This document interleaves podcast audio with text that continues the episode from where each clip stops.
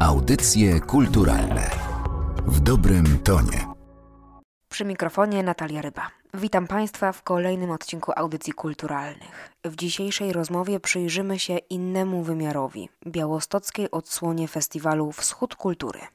Tym razem udamy się do Białego Stoku, gdzie będzie mieć premierę spektakl Zurich Achim Powrót do domu. Jest to upamiętnienie zagłady białostockich Żydów i zwrócenie uwagi na to, że zawsze powinniśmy pamiętać. Więcej o wydarzeniu opowiedzieli zaangażowani w projekt twórcy Piotr Znaniecki, pomysłodawca wydarzenia oraz aktor, a także Ida Magdalena Popławska, autorka scenariusza, scenarzystka, reżyserka, aktorka i piosenkarka.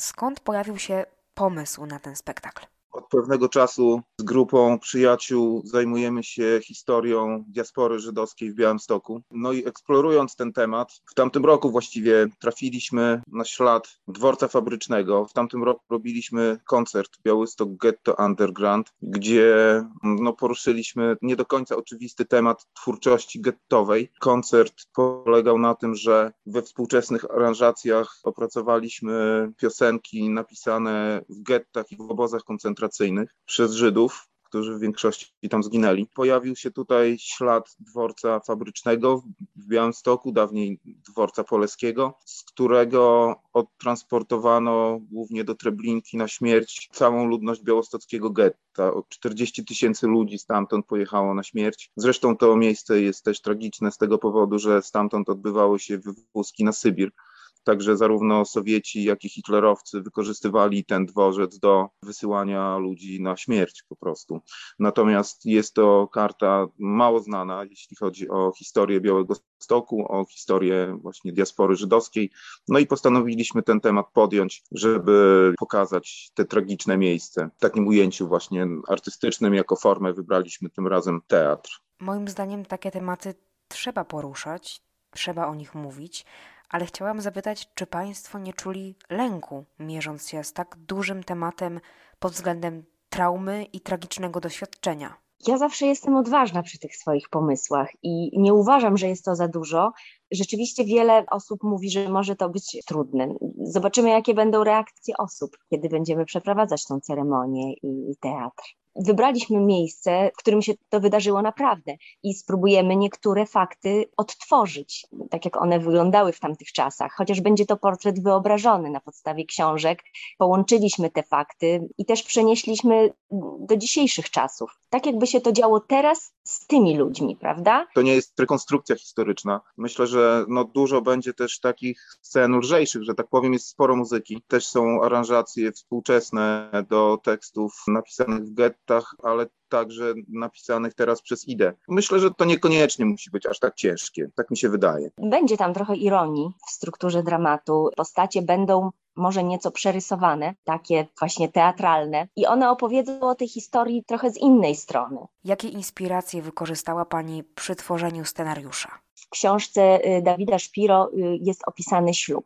Jego pomysł na ślub właśnie w tych trudnych czasach i pomyślałam, że mm, właśnie przeniosę ten ślub na dworzec i ceremonia żałoby zacznie się właśnie od ceremonii ślubnej, ponieważ wojna tak naprawdę trwała, ale życie toczyło się dalej i dalej ludzie kochali, dalej mieli swoje emocje, uczucia i jakoś w tej sytuacji musieli się odnaleźć. Podczas pisania tego scenariusza trafiłam również na mm, reżyserkę, aktorkę, muzyka Klarę Wojtkowską, i na jej książkę Będziemy się za Was modlić, w której dużo dowiedziałam się o kontakcie z przodkami. Kiedy Piotr zaproponował mi napisanie scenariusza, pierwszą myślą, jaka do mnie przyszła, była myśl, że te dusze, które brały udział w tym traumatycznym wydarzeniu, że one potrzebują jakiejś pomocy że one potrzebują jakiegoś kontaktu. I wtedy Piotr opowiedział mi historię, która zdarzyła się podczas ubiegłorocznego koncertu, podczas prób przygotowania. Gdy przygotowywaliśmy muzykę do koncertu Białystok Ghetto Underground, nagle w przerwie pomiędzy piosenkami pojawił się głos, który męskim głosem zaśpiewał zwrotkę piosenki, wcześniej śpiewaną przez kobietę. Rozmawialiśmy o tym z rabinem, z Symchą Kellerem z Łodzi. Rabin powiedział, że to mógł być po prostu głos autora tej pieśni. Brzmi to niewiarygodnie.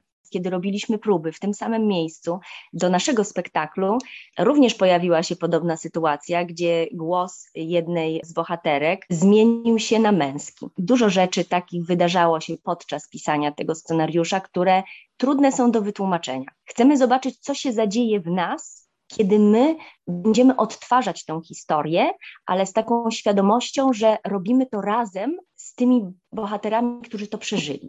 Że nie odgrywamy tej sztuki jako po prostu sztukę teatralną, tylko mamy świadomość, że jeżeli ten bohater, który akurat się pojawia w scenie, na przykład Alter. To był komik żydowski, który był dosyć znany w Białymstoku. Same jego imię jest już mm, zastanawiające, bo alter ego, czyli jakieś inne osobowości, które mogą tutaj się pojawić i rzeczywiście Alter będzie grał różne postaci, będzie grał zarazem i siebie, ale też wystąpi w innych rolach autentyczna postać i autentyczny przodek, duch w jakiś sposób połączy się z nami w tej ceremonii. Chciałam Państwa zapytać, dlaczego my w ogóle musimy pamiętać? Dlaczego ta pamięć jest taka istotna i ważna? To jest część historii mojego miasta, Białego Stoku. Historii tragicznej, która zakończyła się niestety śmiercią wielu białostoczan, którzy przed wojną tworzyli to miasto. Tworzyli kulturę w Białymstoku. No, tutaj mieszkali po prostu i, i w pewnym momencie po prostu zostali zabici. Powinniśmy mieć szacunek do tych osób, które jednak jakąś spuściznę po sobie zostawiły. Wśród tych osób było wiele wybitnych postaci, poetów, pisarzy, aktorów, no i winniśmy im po prostu tą pamięć, żeby osoba tak długo żyje, dopóki trwa o niej pamięć. A ja trafiłam też na słowa takiego filozofa, który twierdzi, że powinniśmy pamiętać, ponieważ jeśli nie pamiętamy historii, to później dusza ludzka musi przeżyć podobne wydarzenia. Więc jeśli nie chcemy doświadczyć jakby powtarzającej się historii, to powinniśmy wyciągnąć jakieś wnioski e, na podstawie tych wydarzeń, które już wydarzyły się wcześniej. I właśnie to przodkowie chcą nam przekazać, swoje doświadczenia, żebyśmy tej historii nie musieli powtarzać, żebyśmy już tworzyli coś nowego wspólnie razem. Najbardziej człowiek uczy się poprzez doświadczenie, że jeśli sam tego nie przeżyje, to trudno jest mu to zrozumieć. Dlatego może właśnie forma takiej ceremonii, w której poruszymy emocje i uczucia, na tyle się wzruszymy, że rzeczywiście będzie to jakaś forma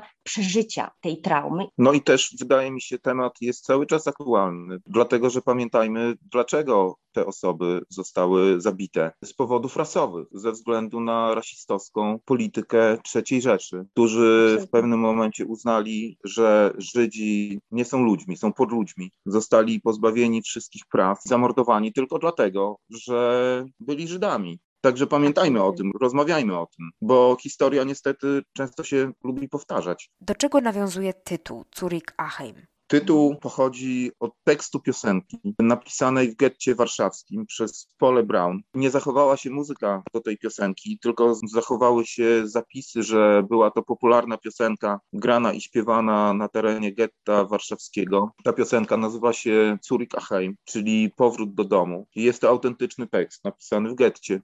Ida z zespołem napisała do tego tekstu muzykę, która zapewne jest inną muzyką niż ta, która była grana oryginalnie. Także mamy współczesną piosenkę z historycznym tekstem, można powiedzieć. Zresztą sam dworzec tak, jest takim symbolem podróży, wyjazdów, ale też powrotów. Na dworcu zawsze był duży ruch, ludzie wyjeżdżali, ludzie wracali, także też pasował do, do, do tematyki. Ta piosenka kończy spektakl. Jest właśnie o powrocie do domu, o tej tęsknocie, za czym tęsknimy i gdzie powracamy do jakiegoś miejsca tak naprawdę do końca dla nas y, nieznanego. Dlaczego Państwo polecają zobaczyć ten spektakl? Ja na pewno zachęcam i zapraszam wszystkich, którzy chcą przyłączyć się do nas, do tego procesu transformacji tej traumy na pozytywne uczucia, doświadczyć tego przedstawienia i też wnieść coś od siebie. Te osoby, które chcą właśnie nie tylko wspominać i płakać, a chcą zrobić coś nowego, żebyśmy wspólnie z przodkami i ze wszystkimi osobami, które będą mm, na przedstawieniu, spróbowali stworzyć nowy rodzaj serca, które umie to wszystko zrozumieć, objąć i ukochać. Zawsze robiliśmy to, co uważamy za ważne. Jakoś wydaje mi się, że nigdy nie robiliśmy tak, o po prostu sobie zrobimy, bo, bo tak będzie fajnie, tylko raczej staraliśmy się zajmować rzeczami ważnymi, które są dla nas ważne. Jeżeli ktoś również uważa, że, że to są rzeczy ważne, no to zapraszamy do wspólnego z nami współtworzenia tego wydarzenia. Bardzo dziękuję Państwu za rozmowę. Premiera już 19 sierpnia o godzinie 21 przy dworcu PKP Białystok Fabryczny. Wstęp będzie wolny w ramach festiwalu Wschód Kultury Inny Wymiar. Serdecznie zapraszamy. Do usłyszenia. Audycje kulturalne w dobrym tonie.